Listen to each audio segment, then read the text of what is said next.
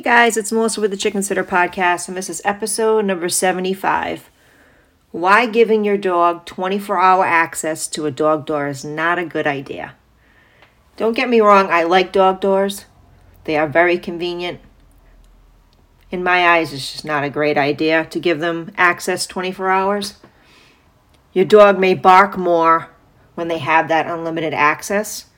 I mean, they'll bark at everything. They'll be running in, running out constantly they hear a bird running out. they hear someone drive by, they're going to run out. They'll just be tempted to run out and in at every sound. Your dog may escape from the yard. They may dig a hole and get out. They may jump a fence. Maybe it's because they saw another dog or a squirrel and they're out of there. They're out of that yard and they might get hit by a car. I mean, maybe you live on a highway or a main road, and that's definitely not a good idea. If your dog shows any sign of human or canine aggression, 24 hour access to a dog door is not a good idea. You don't want to chance it. Keep them indoors when you're not home. As a pet sitter, whether you have a senior dog, multiple dogs, little, big, whether I'm doing a dog walk, pet sit visit, overnight, if I'm there for two, three days at a time, I don't allow 24 hour access, hour access to a dog door. I don't want to chance it. There's too many things that could go wrong. And I just don't do it. If a potential client requires the dog door to be open, I offer additional visits and then ask them to keep it closed. A coyote, a fox, bobcat, we got plenty of those, at least in my yard.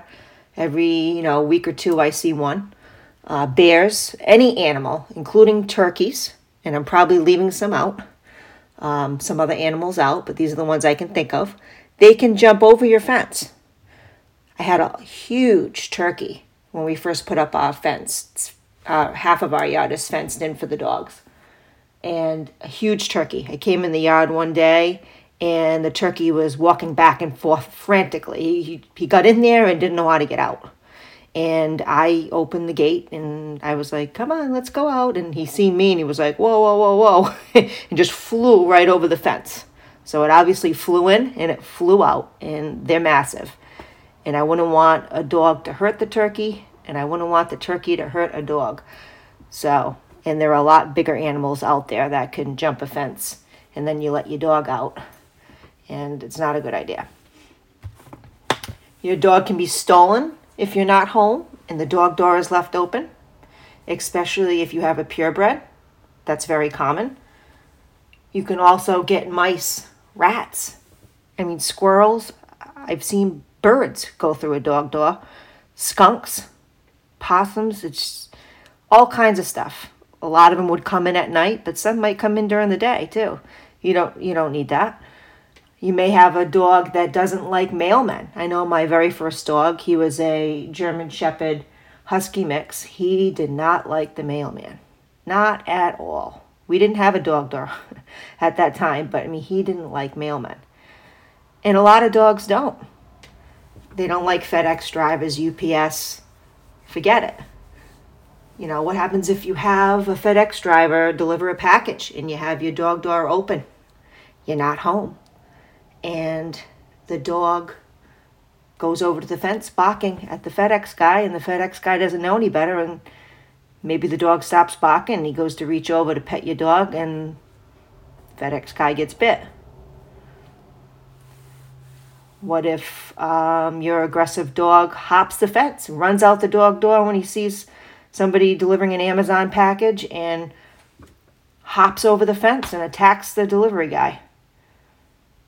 Yeah, I mean, you're not there, you, you couldn't get home quick enough, you know, to help your dog or the person or animal.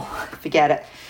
And I've seen dogs try to hop fences when someone's walking a dog by the house so you can imagine if you're not home and they see something they like on the other side of that fence. You know, it's just, you know, I don't know, it's a chance you take, I guess. It really is.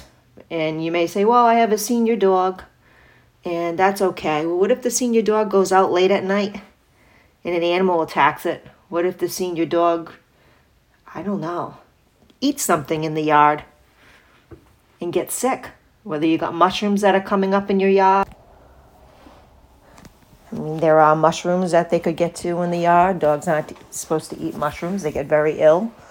Sticks, um, anything they can get into. I mean, animals, a bunny running through the yard, and you know, dogs are fast enough to catch a bunny. They eat a bunny, and they're severely sick. So basically, dog doors are, are great if you're home and you're keeping an eye on your dog or your dogs, but not when you're not home and not at night.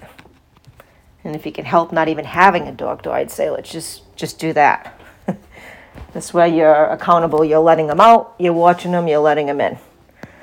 You know, you're not going, you know, an hour or two at a time going about your business and not knowing what the dog's doing. I like it better just being able to let them out and let them in.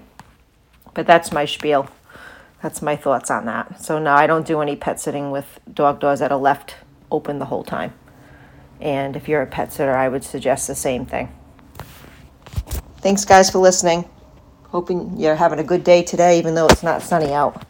Tomorrow looks like it's going to be better, I think. Take care. Talk to you soon.